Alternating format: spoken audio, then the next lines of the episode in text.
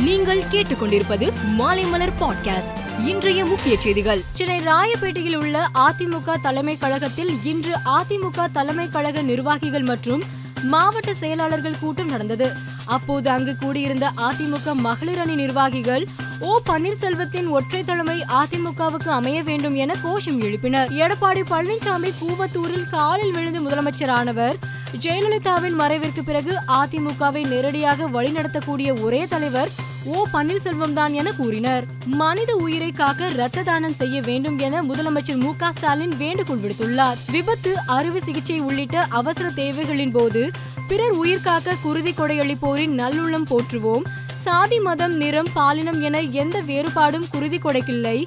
குருதி கொடையளித்து மனித உயிர் காப்போம் மானுடம் தழைக்கச் செய்வோம் என கூறியுள்ளார். மத்திய வணிகம் மற்றும் தொழில்துறை அமைச்சகம் மே மாதத்திற்கான மொத்த விலை பணவீக்கம் புள்ளி விவரங்களை வெளியிட்டுள்ளது. இதன்படி இந்தியாவின் வருடாந்திர மொத்த விலை அடிப்படையிலான பணவீக்கம் கடந்த மே மாதத்தில் பதினைந்து புள்ளி எண்பத்தெட்டாக உயர்ந்துள்ளதாக தெரிவிக்கப்பட்டுள்ளது.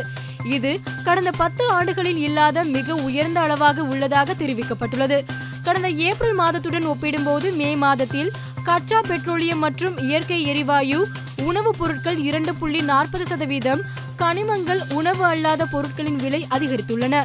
இதன் காரணமாகவே மொத்த விலை பணவீக்கமும் அதிகரித்துள்ளதாக தெரிவிக்கப்பட்டுள்ளது. ஜனாதிபதி ராம்நாத் கோவிந்தின் பதவிக்காலம் அடுத்த மாதம் ஜூலை இருபத்தி நான்காம் தேதியுடன் முடிவடைகிறது. இதனை அடுத்து புதிய ஜனாதிபதியை தேர்ந்தெடுக்க அடுத்த மாதம் பதினெட்டாம் தேதி தேர்தல் நடைபெற உள்ளது இந்த தேர்தலுக்கான வேட்புமனு தாக்கல் நாளை தொடங்க உள்ள நிலையில் இரண்டாயிரத்தி இருபத்தி நான்காம் ஆண்டு பாராளுமன்ற தேர்தலை கருத்தில் கொண்டு ஜனாதிபதி தேர்தல் வேட்பாளரை களமிறக்க காங்கிரஸ் தலைமையிலான எதிர்க்கட்சிகள் முடிவு செய்துள்ளன. இதில் தேசியவாத காங்கிரஸ் கட்சித் தலைவர் சரத்பவார் அனைத்து கட்சிகளுடன் நல்ல அணுகுமுறையில் இருப்பதால் அவரை ஜனாதிபதி வேட்பாளராக நிறுத்தலாம் என எதிர்க்கட்சிகள் ஆலோசித்து வருவதாக தெரிவிக்கப்பட்டுள்ளது.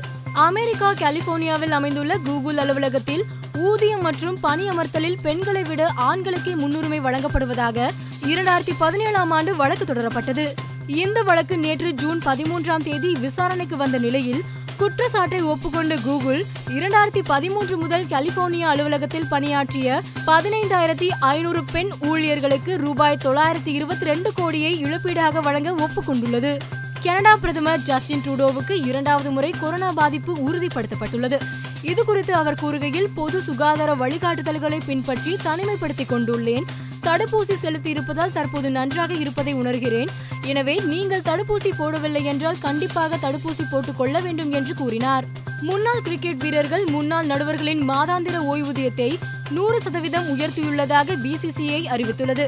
இது குறித்து பிசிசிஐ கூறுகையில் முன்னாள் வீரர்களின் பண தேவையை கவனித்துக் கொள்வதும் வீரர்களின் கிரிக்கெட் காலம் முடிந்த பிறகும் அவர்களுக்கு துணையாக இருக்க வேண்டியதும் பிசிசிஐயின் கடமை. நடுவர்கள் பாராட்டப்படாத நாயகர்களின் பங்களிப்பை உணர்ந்து ஓய்வூதியம் அதிகரிக்கப்பட்டுள்ளது. ஓய்வு பெற்றவர்களின் எழுபத்தைந்து சதவீதம் பேருக்கு மாதாந்திர ஓய்வூதியத்தை நூறு சதவீதம் உயர்த்தியுள்ளோம்.